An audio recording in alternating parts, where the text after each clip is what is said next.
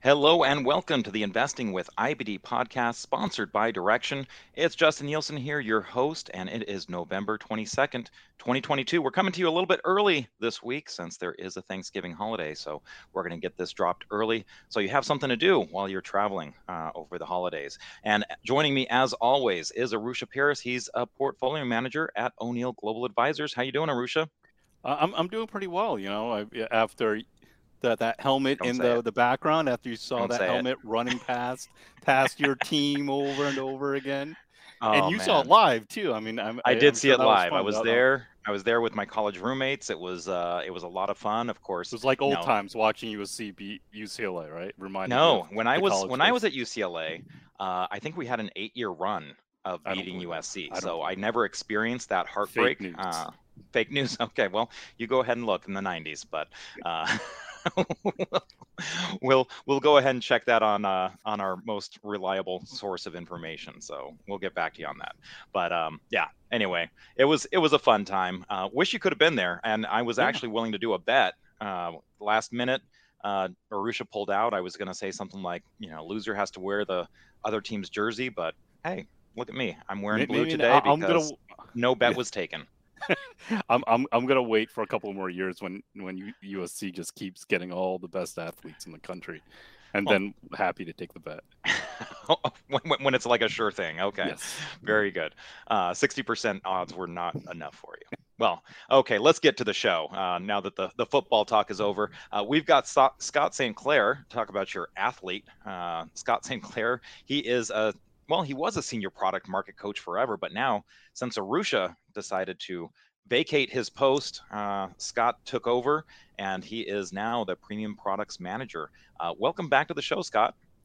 Thanks, guys. I was jealous. I love talking football. I wish would be glad to. Uh, let's. I know we've said it every time. Let's have a football podcast. well, uh, nobody we might listen, but it'll football. be fun. Yeah. Arusha's no, been no, making some. I'm uh... no good at that. yeah, maybe maybe we'll have to wait and see how the season ends. Um, but hey, on the show, Scott is going to be helping us dissect what's going on with the market and also a learning lesson. Hey, the fact is leaders don't last forever. So we're going to talk a little bit about that and what you know some people should take away from the destruction we've seen in some of these former leaders. And then Scott's also going to share a few of the stocks that are on his radar. So let's get right to it. Maybe, uh, well, do you want to start with the Nasdaq, or is that you know old news for you, Scott? Do you uh, want to take a look at another index at this point? Yeah, let's pull up a, like VTV, the value VTV, uh, right? ETF. So, yes. So VTV, of course, and I only is... say that slightly tongue in cheek, Justin, as I've mentioned that on IBD oh, Live a number of times. This this is where the money is going, right? And look at the performance of this ETF in the last uh, handful of weeks. Uh, amazing. And I think uh, I think eight percent. Oh gosh, now it's only five percent off of uh, 52 week highs. Wow. Um, mm-hmm. Hard to believe in the destruction that this bear market has created. So, uh, it's the old adage, you know, the leadership in one bull market does not lead the next almost always. Um, three out of four roughly are going to go by the wayside. You'll get your Apples and Googles uh, sometimes that, that are so sound, so strong companies that they will come back in the next cycle. But the Carvanas, the Twilios, the uh, upstarts, um, they're not coming back for the next cycle. So there's your three out of four. You if know? ever. So, yeah, it's true. Uh, you know, I was I was being kind with uh, with that uh, statement. So yeah, it's it's very noticeable um, strength in this area it's it's hard though because as growth guys and you know i know we're all trained to look for stocks with big earnings and sales and return on equity and so it's not not necessarily um, our favorite spot but if you want to participate you know you got to trade the market that you have not the one you want right and this has been um, a really strong strong area. Yeah, so so you were you were talking about the the leaders of the the current cycle aren't going to be the leaders the the next cycle, but then you bring up a, a value ETF, which were probably leaders 50 years ago. So how, how do you how do you balance that where now you, you kind of just have to take off your growth hat, right? In some ways, or or or how do you manage that? Do you start seeing some of these ETFs, these value ETFs, and say, okay, maybe let's not push the the growth angle at this point and focus on this area of the market? I tried. I haven't handled this very well. I, I, I identified the strength here in VTV. Mm-hmm. I just had a hard time, Marusha, just pulling the trigger. Um, I did buy it. If it was the QQQ, you know, right. 20 years ago, I'd have been loaded up in it. So it was it was hard. I I I I don't have quite the position in it that I would normally have. Plus, I, I don't. I'm not really an ETF guy. I prefer to find the leading stocks. I want to own the individual stock. Right. Um, and and so, uh, but I just said, you know, this looks like it's going higher, and I had very little exposure a few weeks ago, so it it, it seemed like an area to you know kind of ride the wave. Mm-hmm. Now, what about uh, something like the Dow Jones Industrial Average? I mean, this is another one that has certainly been looking very different. Now, granted, this is a you know this is only 30 stocks in there, and it's price weighted, so sometimes you can have uh, overrepresentation uh, by just a few few stocks. I mean, not that the other indexes aren't susceptible to that as well, as we've seen. Um, but you know, what, what's what's your take on what's happening in the Dow Jones Industrial Average, and is this something that uh, investors should be paying attention to as well?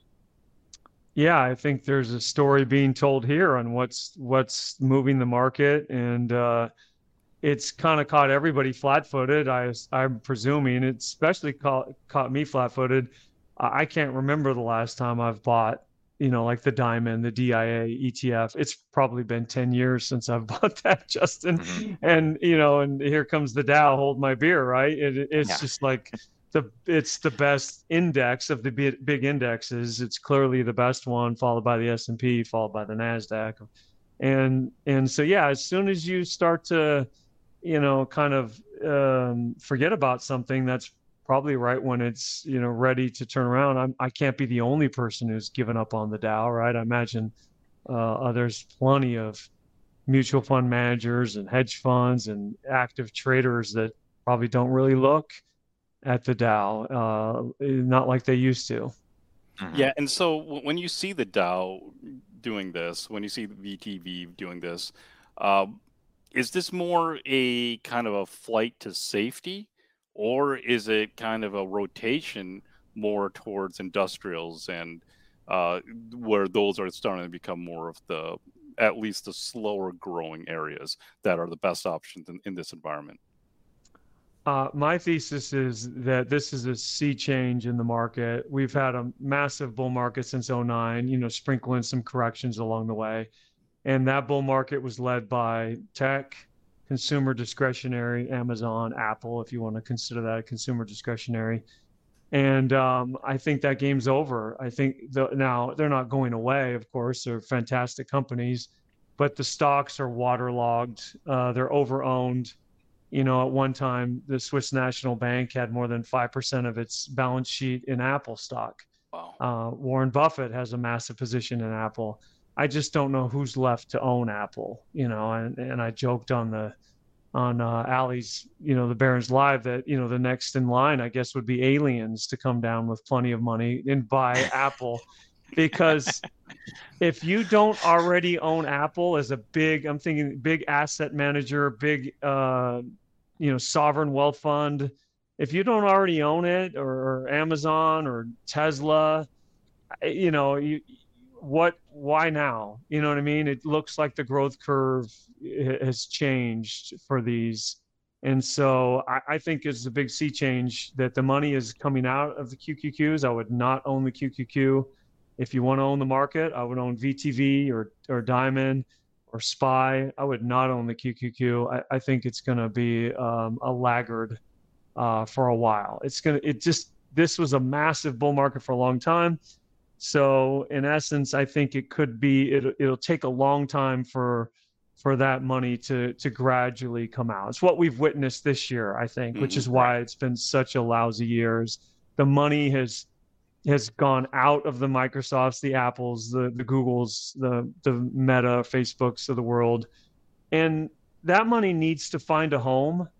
Um, and maybe it could find a home in bonds. You know, you could get you could get four percent, I think, on a ten year now, or you know something close. But if it has to be in equities, you know what, what's where's it gone? So you've had uh, a little bit go into energy, and you know maybe a, a, um, a percentage of that is going into value as well. Although you know, I, I just I don't know what you what is what is a value stock, right? I don't know exactly how you define that, but that's why I like that ETF. I'll let that ETF kind of you know yeah. give me a proxy for where the money uh, is probably going. Hmm.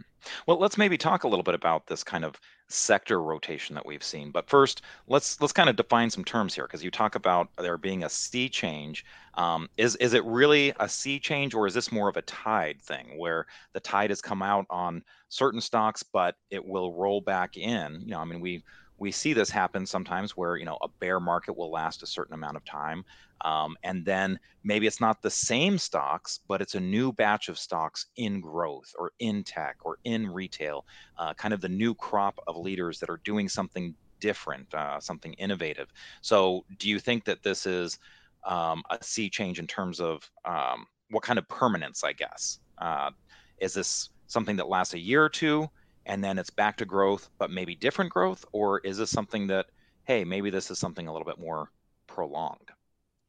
I think the latter. I, I'm now look, uh, Justin. I'm a trader, and you know, and and I changed my mind fairly quickly, and so I'm always willing to to change my mind. But I like to have a narrative, like a thesis on what's going on, and and and it's something I've tried to get better at for year for the last few years because I really miss like like uh, the you know the EV narrative or the solar narrative, and mm-hmm. I just didn't have the imagination on how far some of those stocks could go. Um, and I think it's that you know it's that's kind of what I'm thinking here. I, I think it's a big change, like a long term change uh, the percentage of the S&P, I think, is last I saw was 25% information technology. Now, is, is do they consider Amazon information technology? Probably, and you know, is that correct? Um, Apple, you know, it's it's all it's all how they they group all these things. But when you consider all those companies, being so large a percentage of the S&P and energy being so little of the S&P and that it doesn't mean it's timely. It doesn't have to end today or yesterday because it's this has been an issue for for years. It's not like right. we just woke up one day and it went to 25% but if you study history we're we're at the extremes. And so you, the it, based on history, I think that's going to change. I don't think energy is going to become 25% of the S&P. Just don't have the earnings power that some of these companies had. There was a reason that they became so large google amazon apple there's a reason that they they did what they did you know there's such great companies huge earnings power great uh margins etc but for energy to go from three to just the median eh, historically, maybe, you know, 10 or 12, that's a triple, you know, hmm. because I think it's already gone from three to say five now. So, you know, at one point though, eh, if you before this year started, I believe it was around three. So if it went from three to 12, that'd be a quadruple. Now we're, we're staying at, we're staring at now, I think it's around five or something. Um, so a triple or, or two and a half fold, but that's not going to happen overnight. But I think that the money w- w- is gradually, slowly, you know, it's a poker game. They're trying to move their chips into a different pot very slowly without giving away their hand. Um, and I think that's what's going on and what has been going on this year. Yeah, I wonder if all of that has to do with, uh, or part of it, you know, is you know they're trying to bring more of the supply chain back, right? And so that's probably leading towards more infrastructure investments and maybe more towards energy independence, right? And and all these kind of things. Maybe the market's kind of looking out ahead and seeing these things, and that's where kind of the, the money's shifting. So so from that kind of narrative and uh, kind of looking out for the next five, ten years, I, I think that would kind of make sense. I think so too. I, I, now I love the macro, Arusha. I love mm-hmm. to read about it, and it's cool. I watch the YouTube videos of these smart macro investors, and I listen right, to, right. you know, I've 50 podcasts, right? And but I never trade the macro, and there's a reason that I. Well, I don't want to say I never. Now I never do that because I've gotten run over in the in my 25 year history trying yeah. to trade the macro and if you try to trade the macro and get it wrong, you can really get hurt. That's mm-hmm. my that's why I've known of some people that, you know, the the, the uh, a friend of mine had a friend that you know he was right on the macro about like this the fed printing money and doing all of this and all that and his trade was gold and he loaded up in miners yeah and he loaded up and they went down and he bought more and they went down he bought more and he and it just was just like devastating for his him and his family. It was really sad story unfortunately. And he was and he's he was sort of right right? The fed did yep. what he thought yep. but the but the market didn't react the way that that and so I, to me the it's the price. You get paid on price the the smartest biggest uh, fund managers in the world. They vote, and um, they don't call me up and say we like X Y Z here, unfortunately, but they leave you know the footprints like Bill would talk about, right? Elephants in the bathtub. And so, if you learn to interpret that price action, whether it's energy or VTV or or the lack thereof of that price action in the Nasdaq this year, the Nasdaq has really been a laggard. There's been many days this year where the market was up and the nasdaq was up less than the market and or even down you know you mm-hmm. just get these clues you have to you have to if you have to believe what you see sometimes you know and and build that t- together yeah i mean that's always been my problem with the macro is um, if you spend too much time on it you can easily convince yourself that you must be right on a certain thing happening but the timing just just the timing being off a little bit because you got to think macro.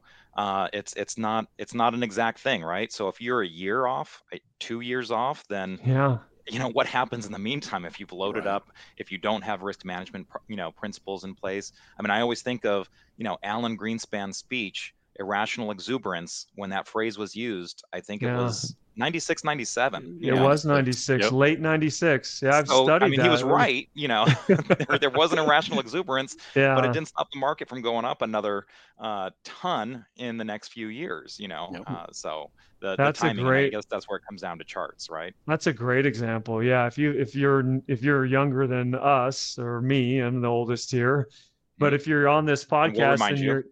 Yeah justin always reminds me and you uh you want to study history and you know about that's a great example that you know go on the internet and search Greenspan's irrational exuberant speech, get the date. They, I think it was December '96. Mark it on a monthly chart of the Nasdaq and tell me how well that worked. You know, in the end, it worked.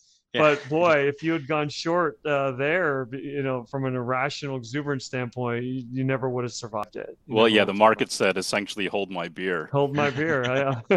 uh, you think you think this is irrational? Hold my beer. I'll show, show, you irrational. Who invented "Hold My Beer"? I love that saying. Yeah.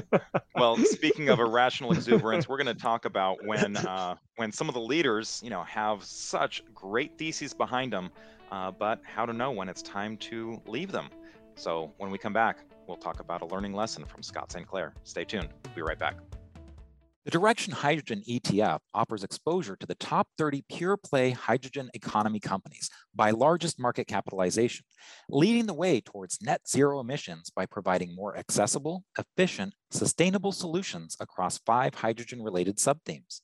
With clean hydrogen based energy expected to grow five times in the next 30 years, companies building hydrogen related businesses to generate power, heating, transportation, and more will likely thrive.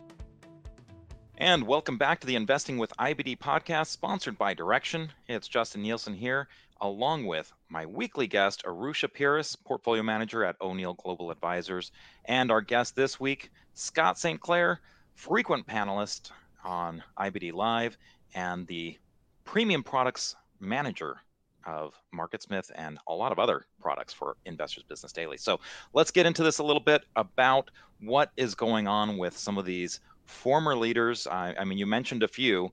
Uh, you can, I mean, there's a grab bag of stocks that are down 80% uh, at this point. So how how is it? How is an investor supposed to know when the party is over? You know, when you've got these phenomenal stocks and you know they, they they they keep on coming back. You know they'll they'll have these corrections these bases but they keep on coming back. How is an investor to know when the party is truly over on these leaders? You can't know i don't think. That's the problem. And the uh, what you mentioned is is so true is that they come back right? So you think it should be sold. If you sell it they come back make a new high. And you know they constantly train you that you know you don't want to sell um, until you do. So I was telling Arusha, we were you know talking yesterday, and I was telling him I think there's been maybe four to six times in my career, 25 years, where having sell rules, and I'm referring to individual stocks. Mm-hmm. Uh, if you want to buy mutual funds or e- or broadly based diversified ETFs and buy those uh, till the cows come home, I, that's fine. That's a sound strategy. That's what I do in my 401k. You know, uh, part of it uh, is just you know rain or shine. I just buy and buy. But for individual stocks, I believe you have to have uh, a sell strategy. So uh, four to six times in my career, it's saved my bacon. You know, 2000, 2007 slash eight. Um, now, you know, 2021 ish uh, and every all the other times in between, it's hurt me. You know, to yeah. be honest with you, because I'll sell an Nvidia or I'll sell a Tesla or I'll sell you name a hundred of them, and you know, and that they go higher. And that's that's kind of what happens because you know the, you're in a bull market, and the bull markets tend to last a lot longer than bear markets. But the math is cruel as we are learning uh, to the downside. Mm-hmm. Um, it just it doesn't seem fair that you you know you make 100% on the way up is the same as 50% on the way down. Uh, so you have to have sell rules. I firmly believe, and and it's been ingrained. And I learned the you know the, the about selling from all the years between uh, the the O'Neill seminars and reading Bill's book, and you know just from making mistakes too. Uh, and the problem with selling is it's it's difficult. It's not easy. Scott O'Neill, uh, who's um, William uh, Bill O'Neill's son and portfolio manager forever at William O'Neill and Company, he used to always say that selling is three times harder than buying, and and then he would say, and maybe it's even more than three times. mm-hmm. So it, it is not easy. Um, but you have to develop some, you should have some kind of plan some kind of plan uh, whether it's somewhere off the highs that you're going to do some selling or somewhere on the way up. If you have a really good stock, you're going to do some selling.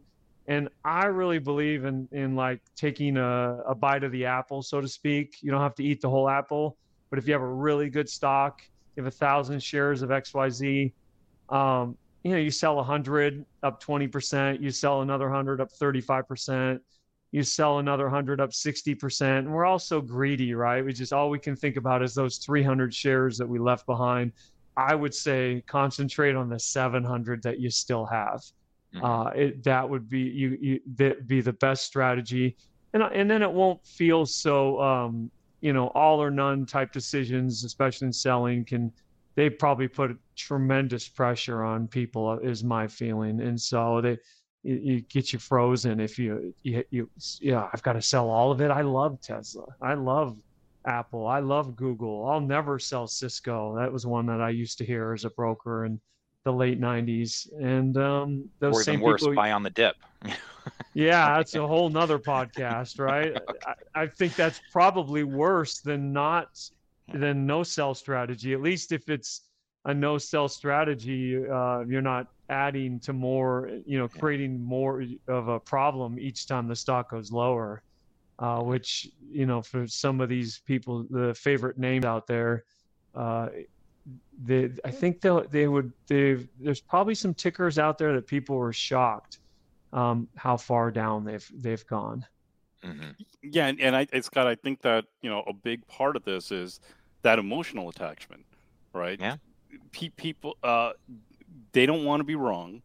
They and and once something they're once they're right, you know, they don't want to give up on that, right? It, it, it, there's this emotional bond that I mean, I went through that too. You know, it, it became really hard to sell some of these stocks early on, but I think once you kind of get the selling down and you get over the past that kind of emotional bonding with these stocks and realize that they're just vehicles uh, it becomes a lot easier so even if you are wrong even if you do sell something on the way up or sell something when it's hitting your stop loss and you and it immediately turns around and goes up without you uh, you're you're much more willing to just get back into it again because you don't have that kind of you're, you're not beating yourself up you're not letting your ego uh, get the best of you yeah, in the next segment, I'll talk about a stock that I I got stopped out of and bought back the same day within hours mm-hmm. because. It hit my stop.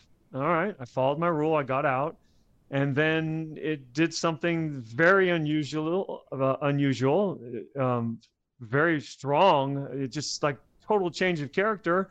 And I said, I think I need to buy that back. Mm-hmm. It turns out the sell was a was um, was a mistake. Well, I don't want to say that. Not the really, sell was yeah. not a mistake. I did did the right thing, but that it that happened and I went back in. That's rare. I don't usually do that, but I don't have any problem going back to a name that I've sold if it if it sets up. But you know, the stocks don't know that you own them. They're going to do what they do without you, uh, whether you own them or not. Uh, they're going where they're going, um, and you mm-hmm. can't stop that from happening. Whether it's going up or going down. You can, you know, you can talk to your blue in the face. You can tweet all day about XYZ being a value stock because it's down 50%. It, it is not going to influence the stock. There's just massive uh, factors, forces that are taking that stock where it's going to go with or without you. So mm-hmm. you might as well learn to uh, go with it. Mm-hmm. And you know that whole concept of buying something back. You know, it it's something that I think a lot of people miss miss out on like that that mentality and i saw bill do that i can't tell you how many times with apple you know mm. where he definitively said yeah i think this is done you know he said look at the topping signals look at this you know and he had all of these reasons why he thought getting out of apple was a good idea um, you know he started buying that in 2004 out of after a cup with handle that it came out of that was really nice looking um, but then I remember a number of times where he was like, oh, yeah, this is done. But then it formed another pattern and he got back in. Sometimes it was at a lower price than his ultimate sells uh, and exits. Sometimes it was it was at a higher price. Um, and you know, each time it, it didn't really matter that he had sold it before and that, you know, whether it was right or wrong, it was right at the time. And now he was adjusting to the new reality. And if something changed in the chart, he adjusted with it. And it was just that simple. If if Apple had continued going lower, he would have pointed to it and said, "See, I told you it was I told you it was uh, time to sell right there."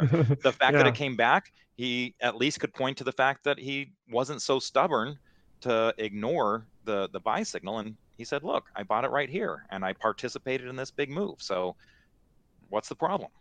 Yeah, if you if you sold a if you sold ABC and then um, and then it changed. But I changed the ticker. You couldn't see what the name of the company was. We just blacked it out in the chart, and I just gave you this chart, and you said, "Oh, I'd buy that." And then I take the tape off and say, "It's ABC. You just sold that three days ago, five dollars lower."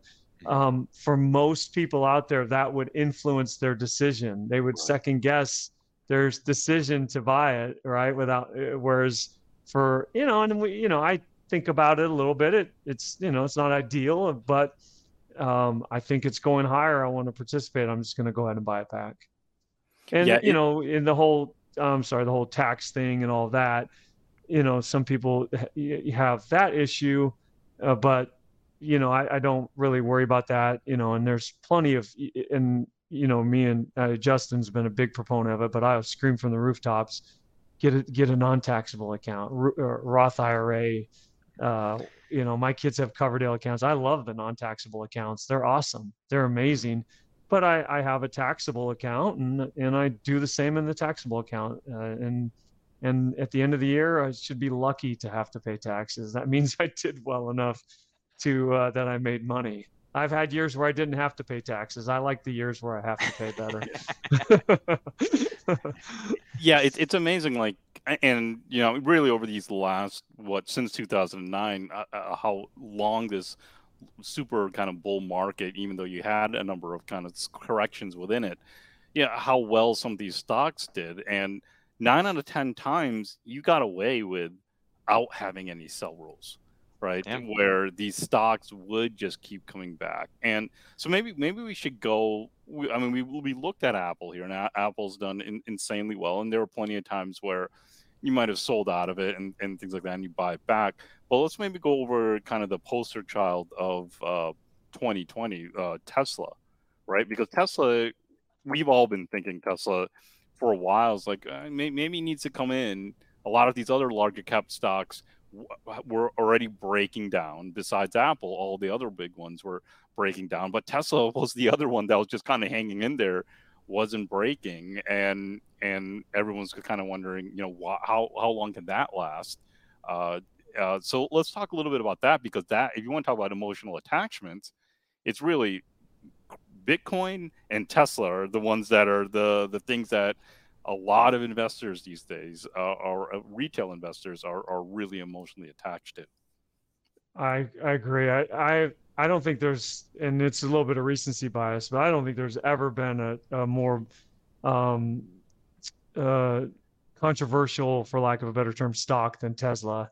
The the extremes, you know, they've got the Tesla Q community where they, there's people that literally think it's it's a zero, that it can go to zero and then you have the other extremes where you know they've got um, rockets and robots and flying cars, and it's you know it's worth um, Apple and Saudi Aram Saudi Aramco is that the right name of the company um, right. combined, um, and the truth is somewhere in the middle. With almost all debates, right? Uh, so it's been it's been a it's a great it's one of the best funnest stock stories out there. Sometimes it's uh, a difficult stock to trade, and um, and I am short the stock of full disclosure and have been for a lot of this year because it's had so many sell signals that I just couldn't help myself. I just felt like I wasn't doing my account justice if I didn't. you know, I observing all these sell signals. Everything about Tesla was telling me it was a short, and I've tried shorting it before, and I've been long Tesla before as well. I, I'm indifferent to either side. There's no bull or bear side. There's just a right side. I want to be on the right side, and um, I think the right side, and, and it has been so far, is is you know shorting. But from a selling standpoint, if you owned a Tesla, the problem with sell signals in Bill's book, How to Make Money in Stocks, he's got like 16 sell signals, so it's really hard to pinpoint you know there's no there's no like oh that tells you it needs to be sold. And my experience is almost every sell signal um, the first one is not any good for a, a big stock. The second one probably not. The third one is okay. The fourth one and so you you keep getting rewarded for ignoring sell signals right, if you're long right. the stock because eventually it'll go down for a little bit on a sell signal, but then it comes back. Hmm. Well, and... I mean, we'll just interrupt you there very quickly. I mean, there were plenty of sell signals in 2017, 2018. Yeah. And, you know, the stock did go down, what, probably 40, 50% off the highs at that time. And then once 2020 and really 2019 got going, uh, all, all those mistakes were forgiven. Yeah, and that's why people now sit here and say, well, it's going to come back mm-hmm. because it did previously. And I will tell you that maybe. Maybe yeah, it, it might it might actually come back. yeah, we don't know. Might. Well, right I'm now, I'm not going to say it right? can't. Yeah. And right. I'm not going to put my. Uh, I promise you, if Tesla makes an all-time high, I'm not going to be shorted. I'll be out long before that. So, um, but history says there's a really good chance it doesn't come back, or it goes sideways for a long, long time in in kind of a, dead money period, like a Cisco did or an Intel or uh, a Microsoft. Mm-hmm. Although Microsoft, you know, went on to make new highs, it took you know it, Microsoft did nothing for 18 years. Right. So these are and then and these are the best companies in the world. You know, I, I know there's Juniper, for example. How many people know about Juniper, JNPR? Well, I first, I remember that was an amazing stock. Fiber optics, going to the moon. It was a mm-hmm. meme stock before meme stocks existed, and it has not seen anywhere near those 2,000 highs. And you know, in all honesty, probably never will. And you're staring at 22 years of being down. So uh, I could give you a million examples like this. You know, the, the widow and orphan stock, AT and T. Um, oh yeah. You know that that was a stock that you know you just put well you know that's how it got the name widows and orphans because it was the safest stock in the world you mm-hmm. collected the dividend and it went up or down you know five or six percent a year and um, hasn't seen highs in forever so history says that very very few of them you know like uh, we were talking about that that study that the arizona state professor did and in roughly 6% of the stocks that existed have have generated all the market returns. Uh, 58%, I believe, is the right number. Uh, 58% of the stocks uh, uh underperform T bills over their life cycle. Mm. So the and what that tells you for them is be diversified. You know, if you're diversified, you and you you'll catch an Amazon, you'll catch a Google because you own 300 stocks or 500 stocks. So you're always going to catch one of those. And then the good thing with stocks that go up, they become a greater percentage of your portfolio, and the ones that go down, they, every every time they go down, they make less and less of a dent in your portfolio, yeah. and that's that's uh, the good thing about it. But to me, what that study tells me is if you want to be in individual stocks, and I do, and most of us do, because if you get it right, the upside is tremendous but you have to have a sell rule because you have to know that more than half of them over their life cycle are, are going to underperform T-bills. So have a sell rule or a couple of sell rules.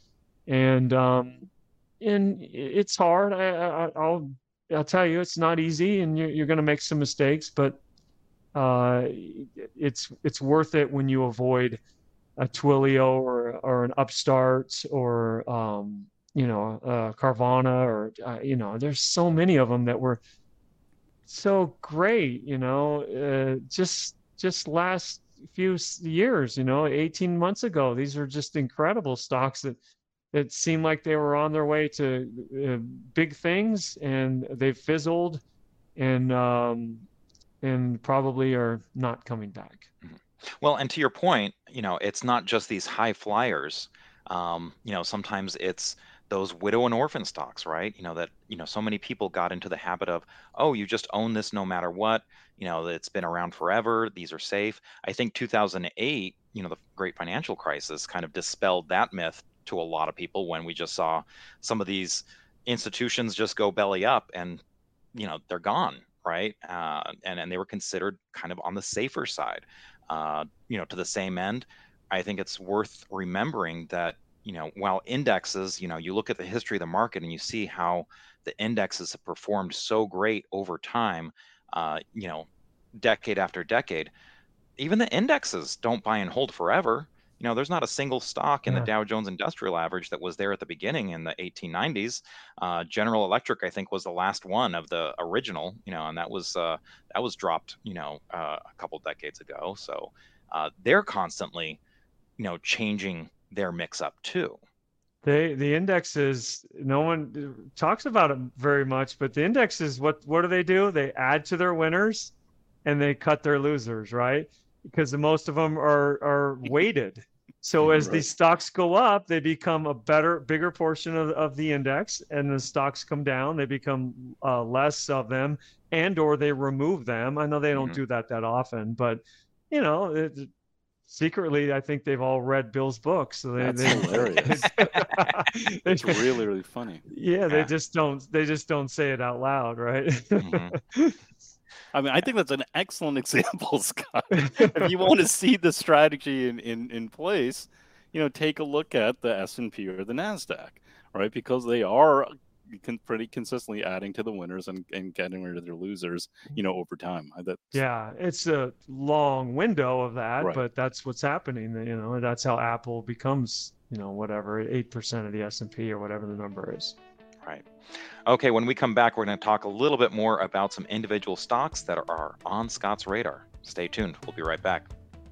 The Direxion Hydrogen ETF offers exposure to the top 30 pure play hydrogen economy companies by largest market capitalization, leading the way towards net zero emissions by providing more accessible, efficient, sustainable solutions across five hydrogen related subthemes. With clean hydrogen based energy expected to grow five times in the next 30 years, companies building hydrogen related businesses to generate power, heating, transportation, and more will likely thrive. Welcome back to the Investing with IBD podcast, sponsored by Direxion. It's Justin Nielsen here, along with Arusha Peiris, O'Neill Global Advisors Portfolio Manager, and Scott St. Clair, frequent IBD Live panelist and the Premium Products Manager for Investors Business Daily and MarketSmith. So let's get into some stocks, Scott, that are on your radar. Um, where do you want to start? I mean, energy. You you kind of started with that at the beginning of the show when we were talking about the markets. Do you got some energy names for us that are still on your radar? Yeah, um, I'm mostly of my long ideas are energy related. So uh, Schlumberger would be the first one that we can go over. I definitely um, own that one. SLB is the ticker. Mm-hmm. And, and, they recently the changed their name to SLB to make it easier for. Oh, everyone, did they? You know? Yeah. Versus... So you don't have to worry about how to pronounce it. Do you do really? the French? Do you do the German? What is the it? Schlumberger? Is it Schlumberger? right. Schlumberger. So their no, name is SLB. It, it, yeah. So now now it's SLB. Uh, All right. Well, good for yeah. them. I'm glad they did that for us. So maybe, that, maybe that's why the Scott's the Scott starts going up. So this is the one that uh, triggered my stop yesterday. See that that okay. pink uh, bar? So it um, got me out, and then by the end of the day, although it still closed unchanged, I'm sorry, it still closed down. You can see the the bar is that it closed, you know, basically at day highs. Yeah. Uh, so um, you know, I'm out when it broke 50 and I'm back in at like uh, 51 and change or something mm-hmm. like that because uh, it, it, it hit my stop and you know I I just moved on and and then all of a sudden I think you know there's some action in the oil market and honestly at that moment Justin I didn't know what had happened I just right. knew that you know it, it, the the stock uh, shook me out and shakeouts are good unless you're in them, right? Isn't that what Bill would say? so I might not have been the only one that got shaken out of that stock. And my experience is, you know, not everyone will go back to it. So, you know, you've got some people trapped on the outside looking in. And today was a, a pretty good day for that. But it's in the right area. It's big, it's liquid. You've got accelerating earnings and sales for the last three quarters. Um, and and although it doesn't have any of the mutual fund ownership um, that we prefer, you know, like I would like to see like Fidelity Contra in there or something like that. Uh, there are a handful of Fidelity funds that do have a position. There is an Alger um, fund that has a position, and I I think you know my thesis is is that they're trying to get out of the Apples and the Googles and the Facebooks of the world and um, somebody is pushing these stocks, right? It went from 40 to 50 and um, consolidated this move so far. Uh, and I think there's more funds that can take a position for the next leg up. So mm-hmm. Scott, what so what got this on your radar? Uh, like what with the price action? How how did this come through your screens, and what made you like, you know, kind of narrow it down and say, well, you know, I really should focus on getting into a slumber Schlumberger. So if you pull up a weekly chart, you'll see on like um, the week of of um, uh, it's ten. Is that ten fourteen? Uh, and you've got that kind of where it's building that uh, the right side of its base. Yeah. Right before the handle. So yep. its relative strength line is making a new high right as the stock is about to break out and is breaking out. And I didn't own it at that time because I owned another stock that uh, I owned Tidewater, okay. which was same same group, right? Oil and gas field services. And I, I was like, wow, do I want to own two stocks in the oil and gas field services? And thought, no, I'll just pass on SLB. I'll just stay with with Tidewater. And um, but now it goes right on my screen, you know, of, of the stocks I like to watch because it's in the right group, it's in the right sector.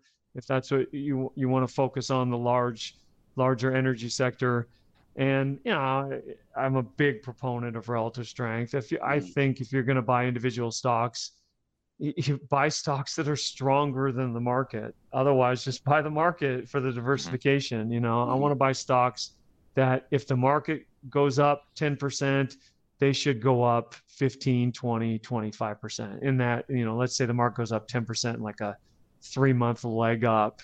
Uh, I'm looking for stocks that are going to go up, you know, one and a half to three and a half times the, what the market did. Mm-hmm.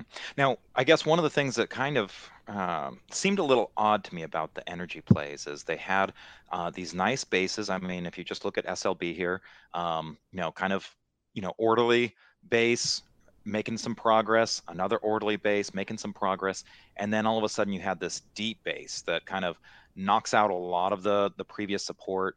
Um, and and SLB wasn't alone. It seemed like there were a lot of 40% depth bases that happen in this in, in this area. Um, that extra volatility is that is that something that com- comes into your equation as oh is this is this going to be maybe too volatile to handle so commodity stocks are they're difficult for sure. I you know gold stocks, uh, uranium stocks, fertilizer stocks, oil stocks. They're difficult. But you know, Justin, they're all difficult. Cloud service mm-hmm. stocks, software stocks are hard. Uh, uh, consumer stocks are stocks, hard. they are. They're hard. So, and you've got that added component of the price of oil, right? And and oil is corrected. I think it topped around 125 mm-hmm. and went down to say I, I, don't know the low is high 70s i think maybe it's 80 now. But mm-hmm. you know it's like a 36% correction if i did my math right. Yeah i mean you so, can look at uso just yeah uh, you know well, the problem with uso right isn't that like a it's looking at the forward contract but it's good enough right? It's good enough. so it, it gives you an idea right. Yeah it's it corrected 32% so just a little bit less but yeah so the underlying commodity corrected 32% imagine um, what would Apple do if the S&P corrected 32%? It'd probably go mm-hmm. down 25 to 40%, you know, something like that. So I think that's kind of what happened with these stocks. Uh, some of them didn't come back. Mm-hmm. And so it's it's actually very good because now it's helping you because for a while there there were almost too many energy stocks, too yeah. many oil stocks yeah. to buy and I just it's like I don't know why Devon, why uh, Tidewater, why Antero Resources. It's just like my head was spinning on which ones to own. I found myself kind of jumping around. Like if they were strong, I'd go buy it. If they were if they were weak, I'd say, oh, maybe it's not a good one. I'd sell it. And it was only weak for a day or two, and then it'd come back. So, uh, uh, yeah, I kind of I, I, I messed up a good portion of the gains from doing that so I'm kind of glad this happened. I'm looking for the the ones that made new highs quickly. Mm-hmm. And I don't know if you want to pull up Tidewater, you can see it's it still looks fine. It still looks good. I actually sold it on the way up because that's normally what I what I do, but um, it's not as close to new highs as as SLB, which is why I've kind of made the switch. Now Tidewater is a much smaller company uh, than SLB, so in the end, if it if they if I, I sometimes think if Tidewater works, SLB is going to work, and and if it doesn't work, uh, you know, if I get stopped in SLB, it's not like Tidewater is just going to hold up. The odds are mm. super high. Uh, the correlation on these is probably 92 or something. So I'd rather, I, I think I like the bigger, more liquid uh, SLB, and that's a name that I could see fast forward six months from now, nine months from now, if this theme is going to play out um, then the Contras of the world, I could see them uh, having positions in, in something like SLB. Right. Um, so let's go ahead and talk about another energy stock, uh, APA Corp. Uh, the ticker symbol here is APA. So uh, from from the field services to international explorers and producers, and it seems like the E&Ps, the explorers and producers, has been one of the areas of um, the, the, the super strength. So what is it about this one uh, that that attracted you? Uh, another very deep base, 42% uh, depth. Yeah. most recently, um, but what was it that made you think, hey, this is um, maybe maybe worth a shot? So I just bought this one yesterday, and so I've only been in it for you know one one full trading day. I did not see that that cup with handle, the 4370 pivot, unfortunately. It looks, and I usually like to turn the pattern rec off, and I like to look at the pattern myself. To me, like if if I go back in time to when I used to get the books, and you know this showed up, uh, this is a cup with handle with a 50 spot 58 mm-hmm. pivot, right? I think that's, you know, that that's a fairly uh, easy to say. So I, I like this setup. It looks really good. Very big and liquid. Another, you know, right in the the realm of the SLB and in you know different but similar, right? As far as the sector. So I think the this is the reason I mentioned I want to bring this one up is I think if you don't have any exposure, you're looking to add more exposure. Uh, this one's more more timely and more traditional as far as the buy points. SLB was kind of a um, a non-traditional buy point, right? I, that was the old story that Bill told in his book. You know, I walked into the brokerage firm and saw control data mm-hmm. was up three on a bad tape. I love that story because I mm-hmm. do that a lot on bad tape days, and the tape yeah. is just the market's acting poor. I, I just love to look for okay, show me the stocks that, that are not down or even up. Um, I love those days. They really help to shake the tree, and so that's kind of how I bought SLB in, in that in that uh, way. Um, mm-hmm. But Apache uh, looks more timely, and and uh, you know I think there's a pivot all the way to 50 spot five eight. Mm-hmm. Um, now on and I just was just going to mention because it reminded me of how something you've shared on IBD Live is that you will sometimes put in a range uh, uh, uh where where it's at in its trading range. Um, so again, a lot of these that you're looking at, they were at the top of their trading ranges for the day, even though they were down, but kind of looking at those. Hey, what's what's looking strong? What's holding up? Uh, what's kind of making progress throughout the trading day, as opposed to sinking as much as the indexes were. Yeah, I, it's uh, it's a feature and a bug that I have, Justin, because for the long, you know, my the job at IBD was the first real job that I ever had. I was a stockbroker, but I was more interested in trading my own account. I just wanted to trade, and, and I loved trading, and still do. So um, I think I've tried to get away from that trading, you know, man- maniacally style in the last, you know, 10, 12 years as I've been with the company. Because one, you, you know, you don't have the time to focus. But that's something I used to look for all the time, mm-hmm. Justin, is do you see how it closed right on the highs? And if the market hadn't closed, I think the stock would still be going higher. And my experience is, especially in bull markets, now I don't know if we're in a bull market, maybe we're in an energy bull market, but you know, my experience was always the very next day, at least on the open, it might not hold those games, but at least on the open, it would open higher. Mm-hmm. Um, and you'd have like a free look um, if you wanted to stay with it, or you could get heavy was what was what I would do in my younger, more aggressive days. And then I would peel some off on the strong open and um, and uh, you know leave a, leave a little bit like SLB. SLB is a ex- perfect example of what I would you know. Even though it was down yesterday, it closed basically at or near right. the highs. You know, I would hit that hard and then peel some off. It opened up like a dollar or something, and then I would just peel some off and let the rest ride. So I do look for for that um, you know, that kind of strength. I, I really like to see them really close uh, in the upper, you know, when I say upper range, I mean really upper range, 90 right. percentile or more. Yep. Mm-hmm. Now, you've talked a lot about price. What about volume? And especially, you know, look, we've we're in a holiday week here. Uh, we've got the We've got the Christmas holidays that'll be coming up soon. Volume has been really contracting, and so it's been tough to find some of these stocks showing strong price action with volume behind it. Is that a concern for you, or is it just I'm going to look at the price and you know excuse the volume away because of the holiday season? Um, it'd probably be a whole nother podcast if we got okay. into volume. I, I don't I don't know what it is about volume, Justin, but I feel like I've kind of gravitated away from it in in the last handful of years. Slowly but surely, it's lost its relevance with with my decision making. I I've just put more and more weight in the price. I, I, I and I, I think the why I don't know the why to be honest, but I think it's that there's so many computers and robots and algorithms mm-hmm. that trade against each other all day long, trying to make a penny or two pennies. That I, I just don't feel like the volume has been the best um, tell mm-hmm. uh, that it used to be.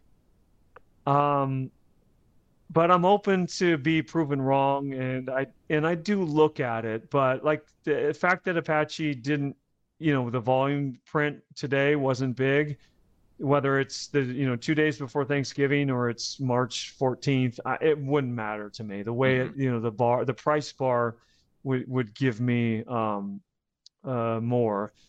Um, but on weekly charts, I feel like the weekly volume is um, is is picks out some of that noise. Mm-hmm. So when I'm doing my work, I do kind of look a little bit more at the weekly volume and how the stock closed for the whole week because now you've kind of filtered out hopefully a lot of those that noise the the the the, the computers trading for pennies against each other but on the daily chart i don't know i, I you know this is the you mentioned it and so i looked that's the first that's the first i've even even noticed right. that it wasn't much of a volume footprint today. Okay. Well let's go ahead and shift over uh, away from energy and over to tech and talk about uh, acls yeah so I think you want to buy stocks of companies that make stuff, you know, stuff that you can drop on your foot, so to speak. Mm-hmm. And I guess a semiconductor is something you could drop on your foot. It might not hurt, but you could drop it on your foot. And you might have difficulty finding it afterwards. It's so small nowadays, right? and, and, or this might be really big equipment that you may break your foot. But oh, there you go. Like oh, that's ASML. true. Yeah, it's uh, yeah. equipment. Mm-hmm. Yeah. So uh, this one is just showing amazing relative strength. Uh, you can see like on a weekly, if you have the uh, pattern rec on that blue dot, and it's had this blue dot for I think this is two and a half weeks or so. Now, it is building this this very it's pretty deep cup, right? Forty percent with eleven percent handle, and you can see the previous cup didn't work. It broke out and failed pretty quickly. The cup before that didn't work as well it broke out and failed pretty quickly. So I, I think this one might be third time's the charm, uh, and it could work because a lot of people and even myself, I, I just was like, gosh, am I going to buy this breakout? It's it, the last two didn't work. Mm-hmm. Now I always, almost always manufacture some type of uh, buy point, and if you look at the daily, I'm sorry to jump around, but to me on the daily, that looks like a double bottom. And so I felt like the pivot was 68.83. Mm-hmm. And you could use like a Jesse Livermore shakeout rule. Um, and so I bought this as it jumped above uh, 60 on uh, on 11.4. Um, to me, that that was you know that's the buy point. And if you're buying the way we like to buy, like if I want a 10% position in this stock, I'll buy 5% that day. Um, to me, the risk reward is so skewed in my favor. If I'm wrong, I'll lose 5%. If I'm right, I'm going to buy more, you know, buy another 3%, I'm going to buy another 2%. And now I've got a 10% position with some cushion. If it breaks out, I might take that. It depends on the market because this stock's going to be more related to NASDAQ technology. And, you know, I just spent the whole previous podcast telling you why I don't like Nasdaq technology, right? Hypocrite. It's, yeah, this is almost like a counterbalance against my portfolio because my yeah. portfolio is so heavily weighted in energy that I need I need a counterbalance. I need something to tell me um, whether I'm right on my thesis on energy or uh, maybe I'm wrong. And and uh, this is a you know this is a whole new group and and, and i'm open to that i, I want to be flexible to that so i like having um, you know something like this that's different and if it's if it starts to work like asml was a stock that i owned and i sold it before right before the cpi numbers because i was worried about the cpi numbers and which is something i never do i never never do things like that but there were so many eyeballs on that cpi number I just thought, oh, it's just so so much volatility around that. So for and, ASML, uh, you you you really it was kind of the Livermore plus three, right? You you like the yeah, out, coming back, and up. it was the same thesis. I have a ton of energy. I'm short Tesla. I'm short some other names, which I'm not short anymore, but I was at that moment.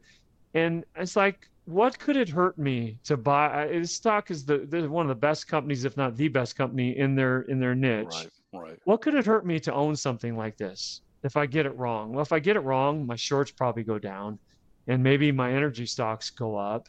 And if I get it right, um, and you know, it could offset if the shorts went down.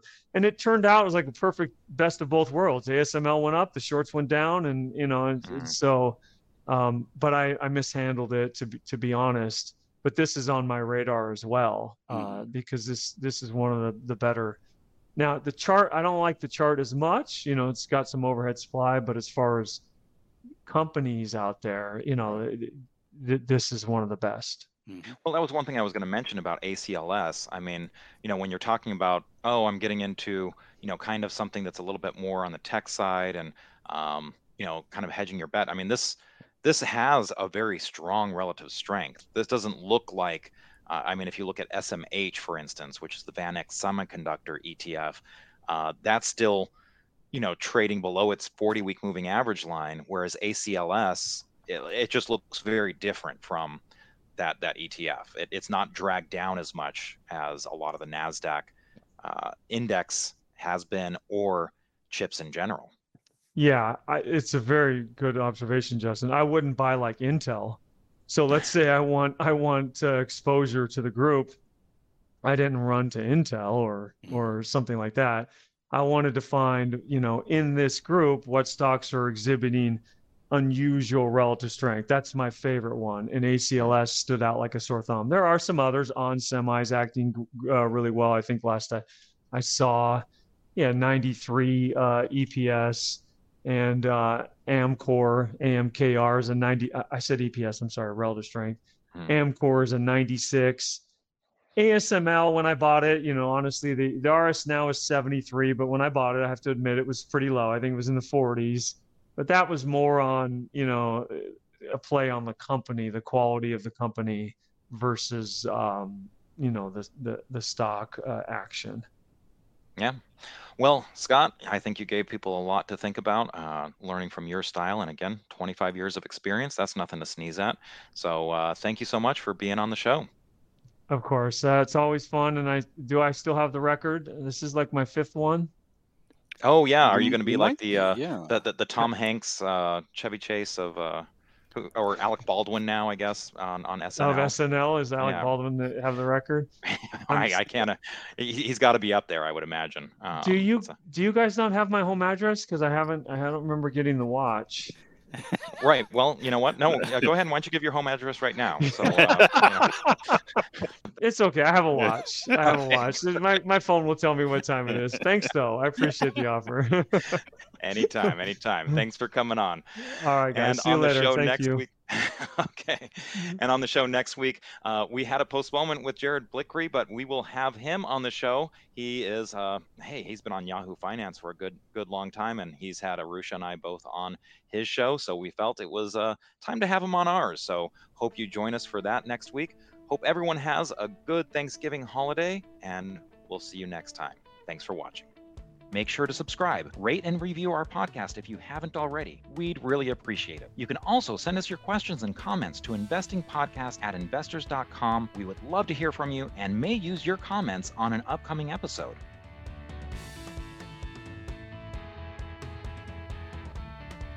This podcast is for informational and educational purposes only, and nothing should be construed as a recommendation to buy, hold, or sell any securities. Make sure to consider consulting with your financial advisor before making any investment decisions.